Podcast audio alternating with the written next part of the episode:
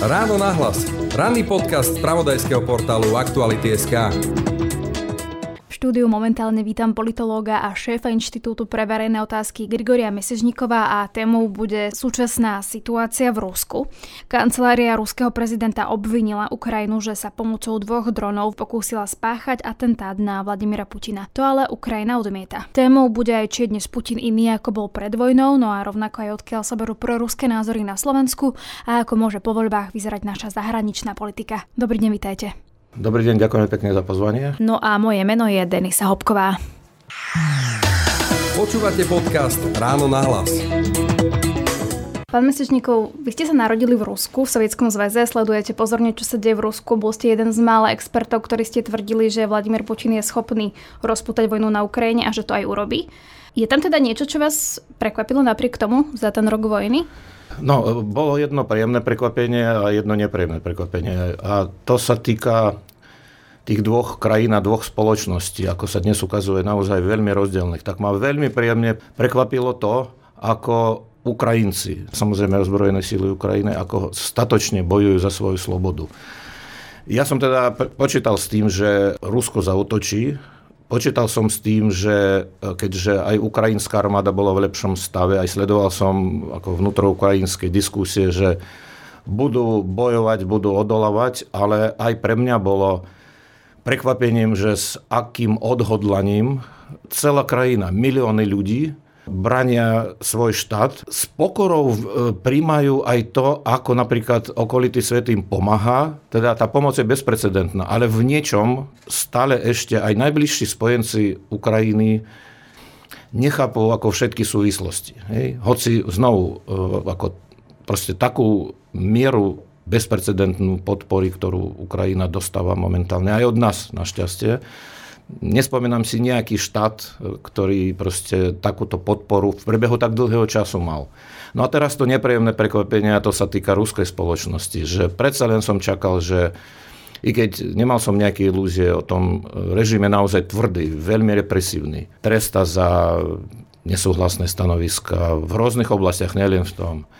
Ale ukázalo sa, že ten konformizmus značnej časti obyvateľstva, možno aj tých, ktorí priamo vojnu nepodporujú, hej, že nie sú aktívnou súčasťou toho celého mechanizmu, ale proste to tolerujú, akceptujú to a snažia sa to dokonca zracionalizovať. A ja si myslím, že e, je to zle pre samotné Rusko, pre tú spoločnosť, aj pre tú lepšiu časť tejto spoločnosti. E, mnohí z tejto krajiny odišli, najmä po septembri 2022, keď e, Putin vyhlasil plazivú mobilizáciu, ktorá mimochodom stále prebieha. Rusko je dnes e, z politického hľadiska úplná pušť, aby, teda sme, aby som použil tento pojem. A dokonca by som to možno ešte aj teda rozvedol veľmi stručne zrovna v tej biologickej rovine, že kto je v tej púšti momentálne. Tak v tej púšti vidíme klbko hadov, nejaké zakrpatené rastliny a potom e, vidíme tam škorpiónov, e, vidíme tam nejakých tarantulov. A táto časť, táto povedal by som, že haveť, e, čiže ten režim, ste drží celú krajinu ako svojho zajaca. A čím to je, že tí Rusi napriek tomu, že možno vidia, čo sa deje a aj s tým úplne nesúhlasia, ale napriek tomu ste spomenuli, že tam je konformizmus. Konformizmus, áno. No tak naozaj treba povedať, že režim je strašne represívny strašne represívny, to znamená najmenší nesúhlas v podstate e, zavania e, tvrdými trestami. A aj očakávanie napríklad nejakého revolučného pohybu, tuto povedzme mimo Ruska, že sú také nadeje, že tá lepšia časť spoločnosti napokon sa dokáže zmobilizovať. No problémom je, že vtedy, keď sa dalo niečo robiť ešte a teraz nemám situáciu tesne pred vojnou. Celý, celý ten uh, ako priebeh tej konsolidácie tohto režimu, však ten režim uh, nebol nastolený pár rokov pred vojnou touto. Ale ten proces sa začal koncom proste 90. rokov. Hej, ten režim bol, uh, povedal by som, že na takej kryžovatke.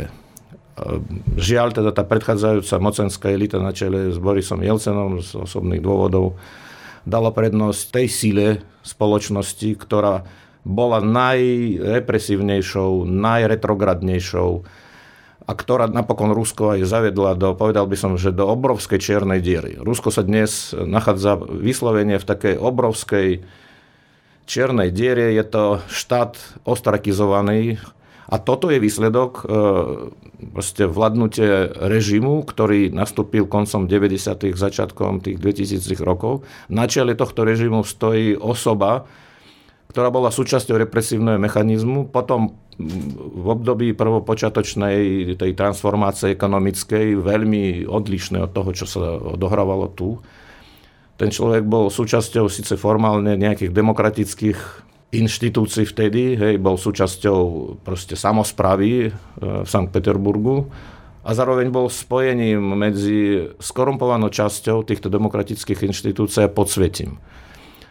A vtedy došlo takému strategickému spojenectvu medzi dôstojníkmi bývalej teda tajnej služby KGB a vtedajšej služby FSB a v podstate organizovaným zločinom. A to pokračuje aj dodnes. Aj to, že napríklad taká postavička, viac menej epizodická, ale v poslednom období čoraz viditeľnejšia akože ruského dnes už takého politického života, rozhodne teda tej vojenskej kampane, tej vojne ako Evgenej Prigožin, že on je dnes považovaný za pomaly možného kandidáta na divženie proste najvyššiu ústavnú funkciu. Hej. No, aby niečo také sa v krajine mohlo odohrať, proste musia takíto ľudia mať dostatočnú podporu politickú. Ako ten človek sa vôbec ocitol vo vedení, dá sa povedať, de facto akože tejto, ako oni hovoria, špeciálnej vojenskej operácie. Toto je ten dôvod, že ten režim je veľmi e, represívny a to odradza ľudí, aj tú lepšiu časť radšej volia e, cestu odporu nohami do zahraničia. Ale samozrejme sú aj, povedal by som, že štruktúrálne predpoklady. To je Proste to infekčné prostredie imperialistické, že mnohí ľudia ani, ani si to neuvedomujú. A aj niektoré ako lepší zastupcovia ruskej spoločnosti sa voči tomu ohradzuje. Hovoria, že teda nie, že nie ruský národ, nie je imperialistický národ. No tak samozrejme, že nejde o to, že každý sa bije do prs a vykrikuje, že som za ruský imperium. Ale keď začnete s týmito ľuďmi diskutovať, tak vidíte, že oni majú také predstavy, že Rusko má osobitnú úlohu, osobitnú misiu a Rusko by malo pristupovať k iným národom, či už žijúcim priamo na území súčasnej Ruskej federácie, alebo národom, ktoré vytvorili po rozpade Sovietskeho zväzu vlastné štáty a dokonca aj voči národom, ktorí neboli súčasťou Sovietskeho zväzu, alebo boli, súča- ale boli súčasťou nejakých takých organizácií na čele s hegemónom Sovietským zväzom, to znamená RVHP alebo Varšavská zmluva, ešte aj voči ním. Sa správajú tak, že Rusko proste má opravnené záujmy, ktoré tomuto štátu proste umožňujú rozhodovať namiesto týchto národov. Hej, toto stále žije v, aj podľa tých prieskumov verejnej mienky, v predstavách ľudí. Ja neviem, konkrétne, tak eh, Slovensko bolo súčasťou Československa tak keď e, sledujete e, prieskumy verejnej mienky s hodnotením ľudí roku 68 v Československu, tak tam vidíte, že iba menšia časť tých respondentov naozaj reálne chápe, e, že čo sa vtedy dialo. Hej? A vníma to tak, že tá pomoc, tá internacionálna pomoc bola opravnená, že teda Sovietský zväz nemal inú možnosť a tak ďalej, že ale na to sa už nabaľuje samozrejme aj súčasný diskurs, že Češi a Slováci boli nevďační, sú nevďační, pretože Sovietský zväz ich oslobodil počas druhej svetovej vojny. To teda, že oslobodenie od nacizmu a fašizmu bolo v podstate nahradené, e, povedal by som, že iným typom politického zotročenia, že tu bol nastolený iný represívny režim, ktorý túto krajinu zadržal v tom sociálnom politickom vývoji, to nejako im uniká. Jedna vec je, že niečo také možno v sebe mať, ale druhá vec je, že k tým samotným Rusom verím tomu, že k časti nie, ale k nejakej časti áno, veď na YouTube majú prístup. Neprichádzajú tie informácie o tom, že tam zomierajú deti, že uh, tam zomierajú civilisti. Ako si toto dokáže v sebe človek nejak vysporiadať alebo ospravedlniť alebo povedať si, že tak aj tak je dobré, že tam je naše vojsko a náš prezident, že túto vojnu rozputal. No, tak vy častočne ste to už aj pomenovali. Tak samozrejme, že nie väčšinová, menšia časť tých, ktorí sú stotožnení s touto tzv. špeciálnou vojenskou operáciou de facto. Tak menšia časť, povedzme. Ja teraz nedokážem to nejak percentuálne vyjadriť. Ale povedzme, že môj odhad, že takých 10-15% ľudí nemajú s tým problém, že ruská armáda tam zabíja proste aj civilistov, pretože podľa toho narratívu Ukrajinci sú neposlušný národ, nechcú byť tou časťou ruského národa, však to je vlastne ten celý Putinov koncept. Zároveň v, v tých istých hlavách koexistuje predstava o Ukrajincoch ako nejakých zradcov. Hej? Že na jednej strane oni sú my, Čiže oni sú súčasťou nás, nášho národa, sú odpadlici a zároveň sú zradcovia, sa zapredali západu, no tak potom voči ním v podstate je dovolené všetko. Hej, toto je tá najradikálnejšia časť. Potom, podľa môjho názoru, dosť veľká časť jednoducho aj vediac, čo sa tam odohráva, radšej to proste vytesňuje. Hej? Lebo je to ťažké proste uvedomiť si, že náš štát ktorého sme občanmi a teda v tých ľuďoch sa pestuje toto ako e, ten pocit príslušnosti k veľkému národu a k štátu, ktorý samozrejme vždy má pravdu. Nej, no ale teraz Áno, tá armáda pachá zločiny, samozrejme tá propaganda je silná, propaganda prekrúca absolútne. Tak, e, tak e, istá časť ľudí verí tejto propagande, ale stále si myslím, že proste nemôžeme podceňovať, dokonca aj v tých najhorších prípadoch slabšej informovanosti tých ľudí, nemôžeme podceňovať schopnosť vyhodnocovať. Hej?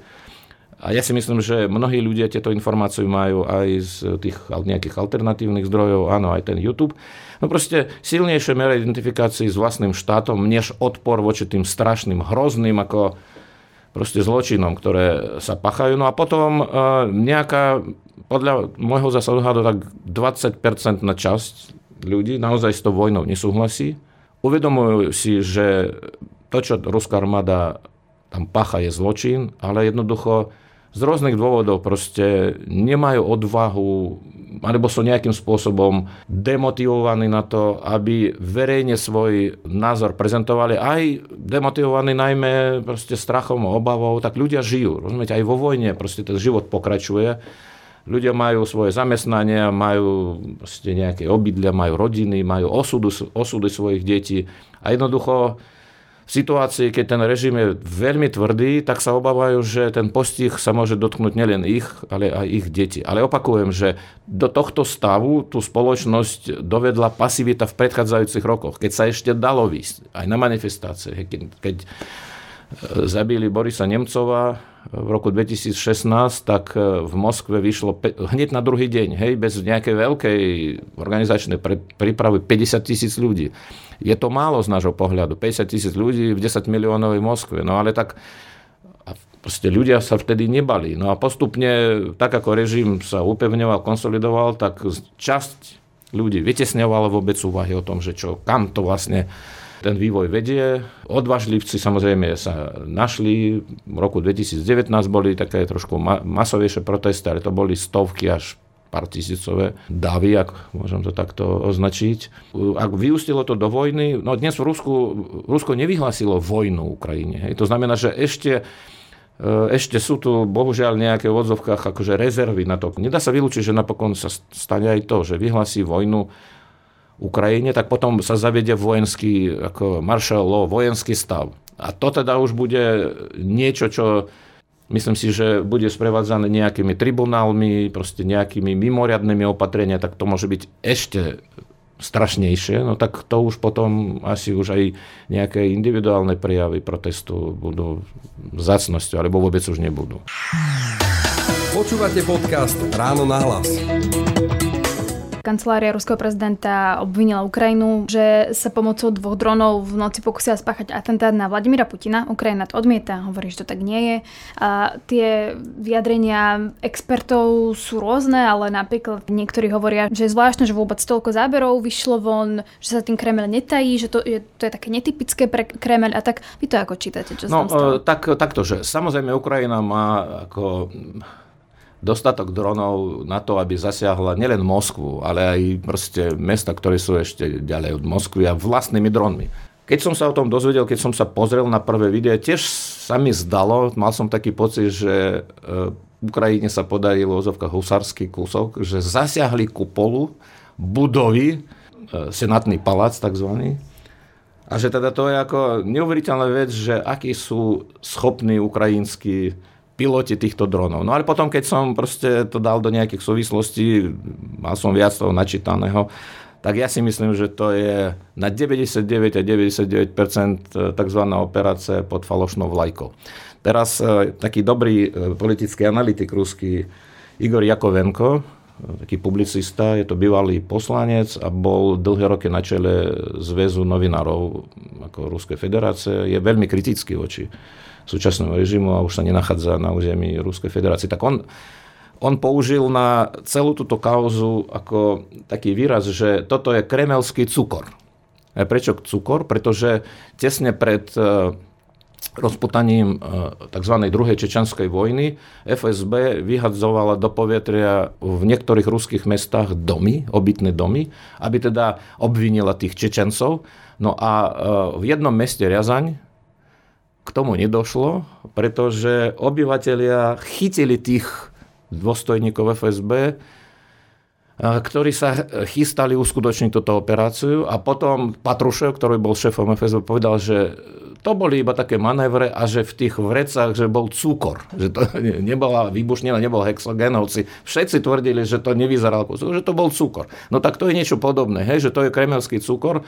Je tam viac ako takých vecí, ktoré minimálne spochybňujú, napríklad, tak poprvé akože smer toho letu, i keď toto tiež by, hadám, šikovní ukrajinskí piloti by dokázali, ale smer letu bol ako z východu to letelo, hej, že keď sa pozriete na mapu, odkiaľ to priletelo, to priletelo z východu. Potom ten rozdiel medzi časový, medzi tým, kedy sa to udialo a kedy to zverejnili, a to zverejnili potom naozaj naraz niekoľko tých videí, že tých 12 až 14 hodín, tak e, ja si myslím, že vtedy asi prebehali, to je iba moja hypotéza, tak ako vypracovali proste nejaký plán, zmyslom ktorého, cieľom ktorého podľa mňa bolo zvýšiť mobilizáciu ruskej spoločnosti e, na podporu režimu. Pretože z vojenského hľadiska veľký ako význam nemá. Nejaký špeciálny trigger taký v prípade proste nejakej provokácie, tým teda ruské tajné služby sú známe. Rusko nepotrebuje, Rusko nepotrebuje už žiadnu zamenku. Rusko proste, veď aj hneď bombardovali Kherson a zabili tam tiež 23 ľudí. Proste si zvolili takú formu celého toho, celej tej interpretácie, že obvinili Ukrajinu. Pritom e, predtým často e, Ukrajinu neobviňovali, pretože to je taká obojstečná zbraň. Keď vy obvinujete krajinu, že vám prenikne úplne až do, by som, do, do srdca vášho režimu a vaša protivzdušná obrana nie je schopná urobiť nič, tak vy spochybňujete, spochybňujete proste svoju schopnosť. Hej, svoju schopnosť odolávať a, a v podstate iba potvrdzujete, že ako vaše ozbrojené síly sú prepitujem impotentné. No, takže, ale predsa len e, zrejme vychádzali z toho, že teraz je ten vhodný okamih. Ukrajina sa pripravuje na útok, ten môže prísť aj dnes večer, zajtra ráno alebo o pár týždňov. A budú potrebovať e, mobilizovať. Tých ľudí budú potrebovať mobilizovať a e, toto je také chytľavé. Aha, tak nám Ukrajinci zasiahli Kremel, no tak toto my musíme nejakým spôsobom odplatiť. To je tiež zaujímavé. Oni vyhlasili, že bol atentát na Putina v jeho rezidencii, ale toto nie je jeho rezidencie. On tam neprespáva, to, že on Kremli by o druhej prespával v, v budove Senátneho paláca, to je úplne akože science fiction. No. Ale v každom prípade proste je viac tých svedectiev, že to bol proste akt zamerne zinscenovaný ruskými tajnými službami, určite s vedomím najvyššieho vedenia. Určite, pretože to, čo sa odohráva v Kremli, je samozrejme takou ako prioritnou celou agendou toho rusko, ruského vedenia a vôbec, ako to bude ďalej, nevieme. Ja si myslím, že Možno, že ten, kto toto celé naplánoval a takto uskutočnil, že podcenil práve to, že je to veľká kompromitácia akože ruských ozbrojených síl. Ukrajina sa dištancovala, ja nemám dôvod ako neveriť. Ukrajinci e, vtedy, keď ich ozbrojené síly sú v pozadí, tak to formulujú iným spôsobom. Hej, buď vôbec to ako nekomentujú, alebo to potvrdzujú ale teraz jasne to odmietli. A ja si myslím, že aj západní spojenci veľmi dobre vedia, že čo to bolo. No, môže to pomôcť e, mobilizovať mužov napríklad? Tak? Ja si myslím, že áno, to, rozumiete, to má taký psychologický rozmer. V podstate štátu ide o to, aby zmobilizoval stovky tisíc ľudí, nie milióny, stovky tisíc ľudí, no tak e, začnú okolo toho proste rozohrávať takéto interpretácie, časť mladých ľudí sa na to chytí, že Ukrajinci už úplne akože stratili, ja neviem, zmysel pre realitu, že už zautočili na Kreml, že už teda základy ruského štátu sú ohrozené a že chcú nám zabiť nášho prezidenta. Čiže menej informovaní ľudia aj s takými imperialistickými predstavami, najmä teda z tých regiónov, kde aj ten sociálny život je skromnejší, tak úplne by som to nevylúčil. Využívajú každú, každú príležitosť. Ale proste ten symbolický význam, že Ukrajina už nás v podstate poraža priamo v centre štátu, hej, v srdci ruského režimu, tak to môže niekoho osloviť. Keď už sme spomenuli toho Vladimíra Putina, vy ho sledujete už uh, dlho, uh, sa keď začala tá vojna, vyjadrovali v rozhovoroch o ňom, že kedy ste začali vnímať, že je nebezpečný, dajme tomu, takto to poviem, ale teda Eh, je podľa vás dnes Vladimír Putin iný v nejakom zmysle, že aj sa bojí, alebo izolovaný, alebo je to stále ten istý Vladimír Putin? No tak určite samozrejme je to starší človek. Viete, to bolo pred tými 20 povedzme, že 5 rokmi on nastúpil trošku neskôr, ale keď už bol taký aktívny eh, proste súčasť tej Peter, peterburskej skupiny, potom bol istý čas na čele FSB, dokonca bol potom predsedom vlády, čiže ešte nebol síce ako prezidentom, ale už takých viac než 25 rokov je v tej aktívnej vrcholovej politike. A samozrejme, tak starší človek e, je poznačený proste všeličím. Tak určite dnes nie je zdravší, je menej pohyblivý, by som povedal, je ostražitejší, pokiaľ ide o svoje zdravie a svoj život. Ale myslím si, že základné charakteristiky jeho osobnosti sa nezmenili. Čiže on je rovnako autoritársky, rovnako neempatický, paranoidný. Možno, že tá, paran- tá paranoja sa posilnila počas covidu, prípadne aj, aj v tejto vojne. Naozaj tá vojna prináša taký vývoj, ktorý zvyšuje riziko všeličoho. Aj nejakých nehod, e, aj v podstate, no tak ako ten útok tým dronom určite nejaké nebezpečenstvo pre neho nepredstavoval, ale proste dá sa, pred, dá sa ako počítať s tým, že všeli, čo sa môže udiať. Čiže je dnes ešte paranoidnejší, ešte, ešte podozrevavejší, ešte diktatorskejší a teda neempatický bol od začiatku. Tú predstavu o úlohe Sovietskeho zväzu v dejinách, úlohe Rusku v dejinách, o geopolitickej, údajne najväčšej geopolitickej katastrofe 20. storočia, rozpad Sovietskeho zväzu. To všetko mal vtedy. To všetko mal vtedy. A samozrejme, proste on nemá cit pre nejaké občanské spolunažovanie v slobodnej spoločnosti. On slobodu považuje za niečo, čo ohrozuje jeho moc. Je to xenofobný človek, okrem iného, všetky tie reči o anglosaxoch a proste toto všetko prišlo síce teraz, ale určite mal takéto nazeranie na proste iné krajiny. Protiamerický, myslím si, že bol vždy, keď e, niekedy z taktických dôvodov dával najavo, že by možno možno Rusko mohlo byť súčasťou aj toho sveta, nie síce západného, ale spolupracujúceho so západom. A je dnes nebezpečnejšie ako pred rokom napríklad? Ja neviem, pred rokom máte na mysli vtedy, keď Predtým, ako začala vojna. Mhm. No tak povedal by som takto, že ešte nevyčerpal ten zoznam darebactiev, ktorý, ktoré by mohol spáchať. To ešte, je tam ešte niečo, čo teda ja dúfam, že k tomu nedojde. A to je čo no, tá, tá najhoršia možné samozrejme použitie jadrových zbraní. No, tak ak nie teda strategických, tak, tak minimálne tých taktických. Je, to sa objavuje v tom diskurse o tom jeho predchodca, teda bývalý prezident, ktorý je dnes v podstate taký ako prealkoholizovaný klaun, tak ten, ten o tom hovorí, ale on je zastupca predsedu Rady bezpečnosti štátu. Dmitri Medvedev bol prezident. Hovorí o použití jadrových zbraní, nechcem povedať, že každý deň, ale dosť často. Hej, na tých všetkých tých e, tzv. talk show na ruských federálnych kanáloch, o ktorých ja veľmi dobre viem, ako to funguje, aké tzv. temníky sú, teda znamená, že témy, schválené v administratíve prezidentskej, v tej prezidentskej kancelárii, že na tieto témy oni diskutujú aj teda prispôsobujú tomu aj voľbu tých účastníkov, aj obsah ich proste vystúpenie a tam tiež sa pracuje s touto verziou. Hej, no, teda s verziou, že Rusko môže použiť jadrové zbranie. Je to zastrašovanie. Zatiaľ je to zastrašovanie, je to de facto vydieranie, ale aj na úrovne ako štátnej televízie, tie televízie nie sú verejnoprávne, sú štátne. Všetky federálne kanály sú štátne. Hej, na úrovni takých vôbec nesubalterných ľudí ako Medvedev, hoci on sa tak javí, ale aj Putin niekoľkokrát tiež priamo akože výraz jadrové zbranie použil v kontexte teda, že ešte my to máme tu. Či je to ako prejav toho, že je dnes horší, než bol, ťažko povedať, ale tak ako som povedal, ešte proste zoznam tých darebactiev, ktoré by ešte bol schopný napachať, ešte nebol vyčerpaný. Počúvate podcast Ráno na hlas. A ešte v krátkosti by som rýchlo e, prešla aj k témam, ktoré, k téme, ktorá súvisí so Slovenskom a to sú proruské názory. A Slovensko patrí po pri Bulharsku dlhodobo k najviac proruským krajinám Európskej únie. Vy to ako vysvetľujete?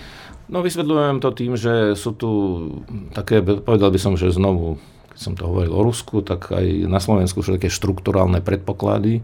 To znamená nejaké historické ideové dedičstvo, minulosti, e, presadzovanie rôznych narratívov, takých panslovanských. Oni vtedy nemali takú, takú konotáciu.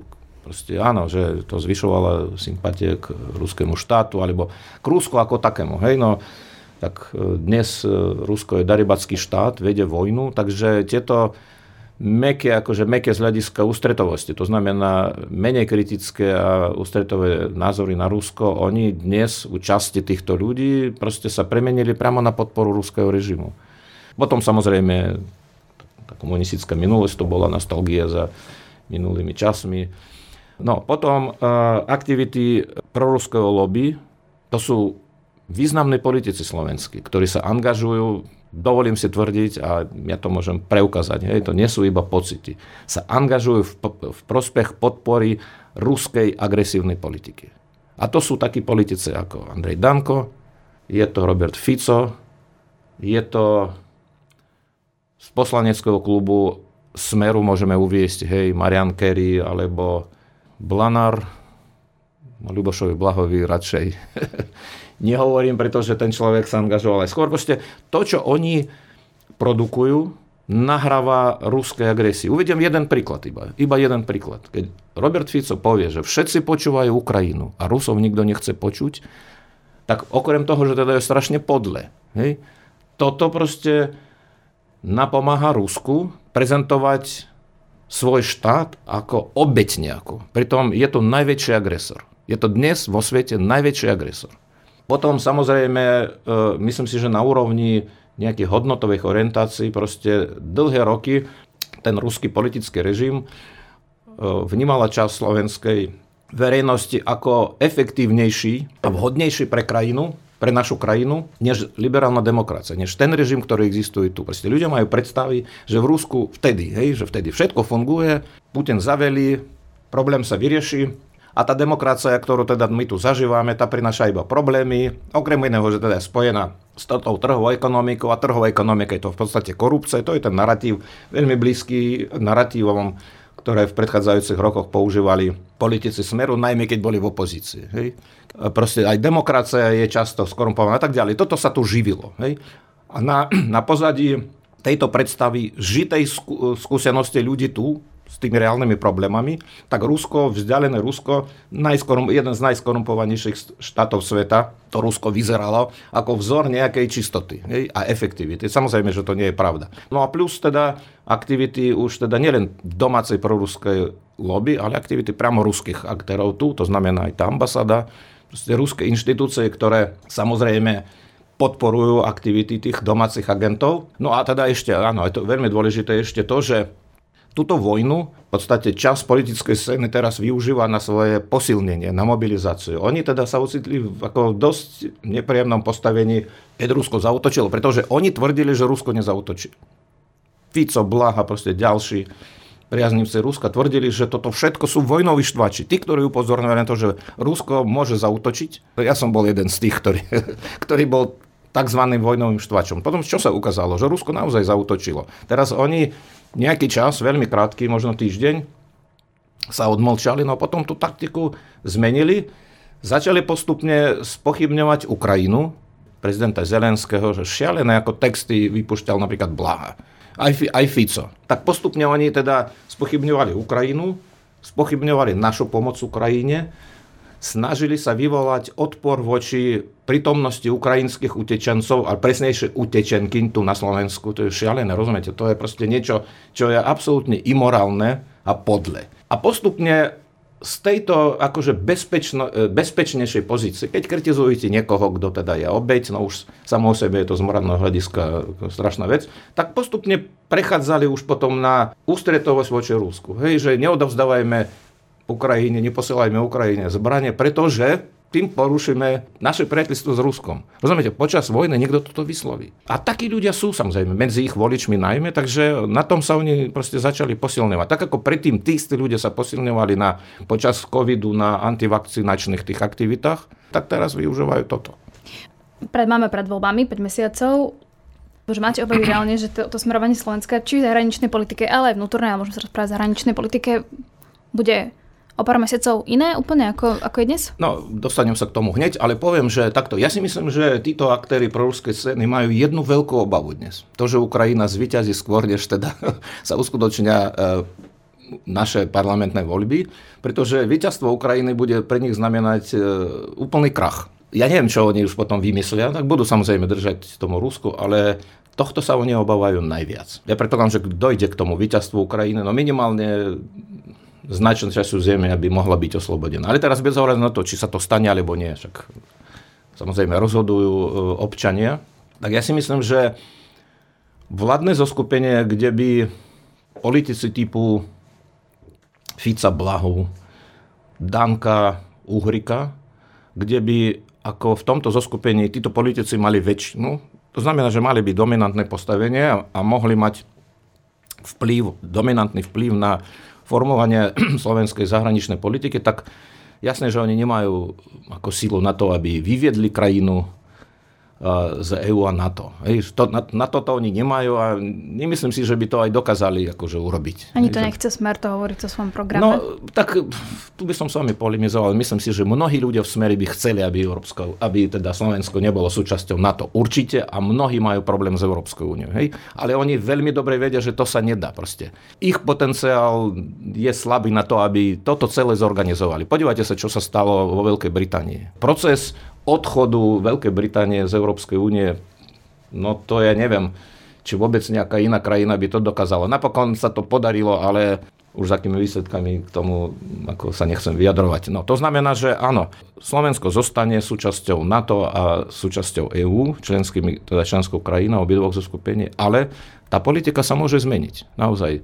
Vy ste spomínali tú koalíciu Smer, Uhrík alebo Republika, napríklad Andrej Danko, že si viete predstaviť niečo také o tom... Tak boli by sme disidentmi v úvodzovkách v Európskej únie a v NATO. Na, nakoľko je reálne, že by vôbec takáto koalícia vznikla, keď si je prepočítame, ako to vychádza, že koľko môže dostať hlas a tak ono dnes nevieme, čo bude dnes, o 5 mesiacov, ale či je reálne, aby táto koalícia vôbec bola reálna? No dnes je taká situácia, je taká tekutá. To znamená, že e, my ešte stále nevieme, že ako dopadnú v odzovkách integračné procesy v rôznych častiach politického spektra. Jednak na tej, na tej stredopravej časti. To znamená, je tam viac subjektov s takými preferenciami tesne pod 5% alebo tesne nad 5%, proste v rizikovom pásme. Tak či tam nie všetky, ale niektorí subjekty sa spoja, tým pádom sa môže zabraniť prípadu tých hlasov a to znamená, že potom celkový zisk tejto časti stredovej a stredopravej by bol väčší.